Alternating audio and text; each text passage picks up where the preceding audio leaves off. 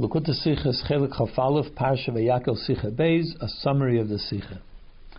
There's a story in the Zohar of this week's Parsha which tells us that the students, the followers of Rav Shmuel and Yechayah were visiting with him, and he was teaching them esoteric parts of the Torah. And Rabbi Yossi was sitting there, was also part of it, but he was thinking. Rashbi noticed that he was thinking Milsa de Alma, matters, worldly matters. In other words, not the study, the lesson that he was teaching. So he said to Rabbi Yossi, rise up and complete your image, because you're missing one of the letters of your name. That's what he said to him. He saw that because he was thinking about other things, it diminished him, and that there was a letter missing from his name.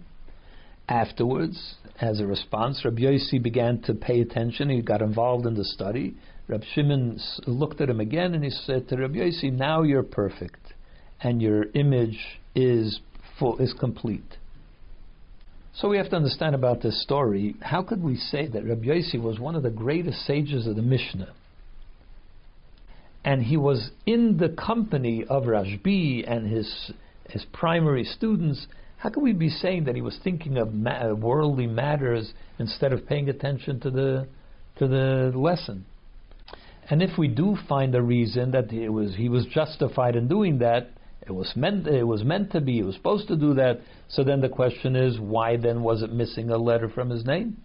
Why was he diminished in that way if he was doing what he should have been doing? So to begin the explanation. Even though Rabbi Yossi was part of the group of Rashbi, which was people that were Teirasum Umnasum, which means their entire life was dedicated to the study of Torah, to the exclusion of everything else. They didn't have jobs, they didn't do anything other than study Torah. But Rabbi Yossi was not the same. Rabbi Yossi did have a job. The Gemara says that he was a leather tanner. So he was involved in other things. And in addition to that, he was also involved in communal affairs. The Gemara tells us a number of enactments that he did for the people of Tzipori. One of them happens to be something that people are familiar with, that when after a funeral, at the end of a funeral, the comforters make two lines, and the mourners walk between them, and they express their comfort to them. That's something that Rabbi Yossi renewed. It had been the custom many, many years earlier, but had been lost. He renewed it in Tzipori. That's one of the things that he did. So therefore, he had this part, this in his life as well. And therefore, when it says in the story that he was thinking about matters of the world, what it means is not that he was thinking about foolish things. He was thinking about communal affairs. He was preoccupied by those communal affairs. And since communal affairs override the study of Torah because it benefits the community out large, so therefore he was permitted to do that. And that explains also why, even though he was permitted and required to do it, but it still caused his name to be missing a letter, because even though for the community that was beneficial, and that's why he was meant to do it, but for him it diminished him because he was not involved in the study of Torah, which is a higher level of service of Hashem. As we find by Mordechai, that after the story of Purim, and he saved the Jewish people, he became the viceroy to the king Achashverish. And the Chachamim were not happy about that, because that didn't give him enough time to study Torah to be on the level that he could have been. So they held it against him. So the Rebbe's father explains the story this way. He says that when we talk about Milsa de Alma, it doesn't mean, of course, foolish things, wasted things, but it means Amal Sicha, which the Gemara mentions as a Dover Godel is a very important thing. There's a discussion in the Gemara. I don't know, the Posuk says, a person was created, was born for the sake of effort, to work hard, but I don't know what kind of work, hard work is meant to do. Is it Amal Teireh, effort in the study of Torah, or is it Amal Sicha, the effort in speech? Speech can be, as different commentaries explain it, one says it means davening, others say that just the concept of speaking, because a human is called a medaber, somebody who speaks, So therefore, that in itself is a quality, intelligence, and that also needs effort and investment in just that itself. That is a worthy pursuit as well. So the Gemara concludes, no, it's really about Amal Teireh. But the fact that the Gemara considers the possibility that it might be Amal Sicha, so that means that there must be something very valuable and important about Amal Sicha. So the fact that it concludes that it's about Amal Teireh doesn't mean that there's no need for Amal Sicha. It just means that you can't say that it's all about Amal Sicha. It has to go to Amal Teireh as well. You can start with Amal Sicha, but then you have to get to Amal Teireh. Especially when we see it this way. When a person is involved in Amal Sicha down here, what this calls out, as we know, that everything that a Yid does down here, it brings out every action brings a reaction. Whatever a Yid does down here, it brings a reaction from above. When a person is involved in Amal Sicha, it causes Hashem also to respond with Sicha. What's the Sicha of Hashem? Speaking the 10 statements of creation. So in other words, that's what calls it out. When you do the proper Amal Sicha here, Hashem responds by investing into the creation once again. So in other words, Amal Sicha means your effort in birurim, in refining, elevating the world. It's making something better, elevating the world. Amal Teireh means studying Torah. That's something which is from beyond the world. So Amal Sicha means Avodas habirurim, in short. So as great as Avodas habirurim is, which it has very great qualities. In fact, the entire purpose of a neshama coming down into the body, into the world, is not for its own personal refinement, but it is to refine the body and the nefesh habahamis, the animal soul, and the world in general. In fact, the entire purpose of creation is called that Hashem wanted a place in the world in which He could be comfortable, which means that it's our mission and purpose. The entire creation hinges on the idea that we have to elevate the world in order to make Hashem comfortable here. So as great as that Aveda is, the study of Torah is something which transcends completely the world. It's something that it brings an infusion of godly energy into the world from a place beyond the world. And therefore, even though Rabbi Yossi's preoccupation then was with communal affairs, in other words, elevating and refining the world, but it still caused that he should lose a letter of his name because he lacked and he missed out on the energy that comes from the study of Torah. But it still needs to be understood, because if you dig a little deeper, we know that the people like the Tanoim and the Amiroyim, the sages of the Talmud, the sages of the Mishnah, their whole life's work was according to their neshama. They were working to express where their neshama came from. The different neshamas come from different places. But everything they did was to express their life's mission. Rabbi Yossi, the Rebbe's father, teaches, was from the level of Malchus. His neshama came from the level of Malchus. The level of Malchus is that which brings about the creation of the world. That's where in Atzilus it all flows through Malchus in order to get to Bri Yitzir Asiyah, which means the creation. Therefore his preoccupation was with elevating the world. That was what he was busy with. That's what his neshama is all about. So therefore, how could one say that Rabbi Yossi, who was carrying out his mission of his neshama, what he is meant to do, that it should diminish him, his name, his image, and so on, the way his dukum, which means the structure of who he is, was being diminished because he was carrying out what he is meant to do. This is exactly what he's supposed to be doing. How could that diminish him?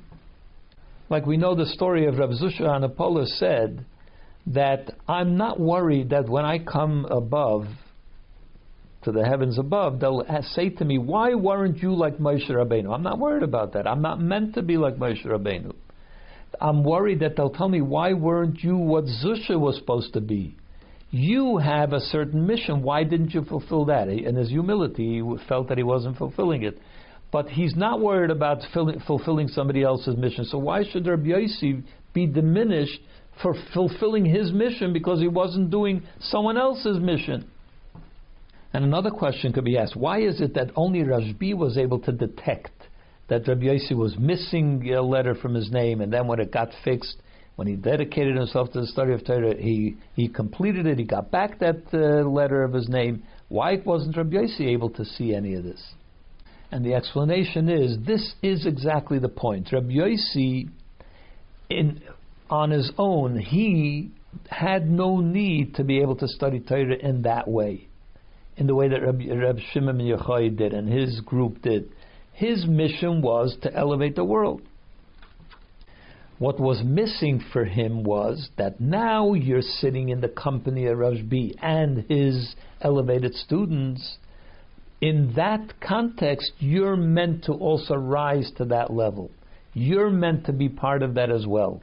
From your perspective, your mission is a different mission. But in that context, rise to the occasion. Do what they're doing. So therefore, he wasn't able to detect it, but Rashbi, who was the head of that mission, the head of that group, the leader of the group, he was able to see it. So to understand this a little better, we can understand it based on what the Alter Rebbe says in Hilchos Talmud Torah, that every single neshama has to complete its full knowledge of the Torah in every area of the Torah. Pshat, Remez, Drush, Said, whatever that neshama is able to accumulate. Not everybody can do the same, but whatever you're able to do, you have to gather and accumulate all that knowledge of Torah. And if a person doesn't, as the Alter Rebbe puts it, if a person is lazy and only learns less than he's able to, then the neshama has to come back again after it dies. It has to come back in another reincarnation to accumulate the rest of it. And it might take, I guess, more than one trip back. But what happens if somebody doesn't accumulate that amount of Torah, not because he's lazy, but because he's not meant to. He's supposed to be involved in, let's say, communal affairs. Or he's permitted to do other things, like, let's say, earning a living. So, and therefore is not able to accumulate. What then is his status? What happens then? So the Alter Rebbe in Chassidus teaches that there are two ways in the way that this can be happen. One way of looking at it is the fact that he was unable to do that, the fact that he's permitted to be involved in other activities and therefore unable to fulfill, to learn more. That's the proof that he wasn't meant to learn more. That's all he's able to accomplish, and that's why he was given this kind of a mission in life. That's one way. The other way is that if he studies as much as he is able to with what he was given, so then Hashem fulfills all the knowledge for him. Hashem gives him a blessing that he's able to accomplish, to understand, to know more.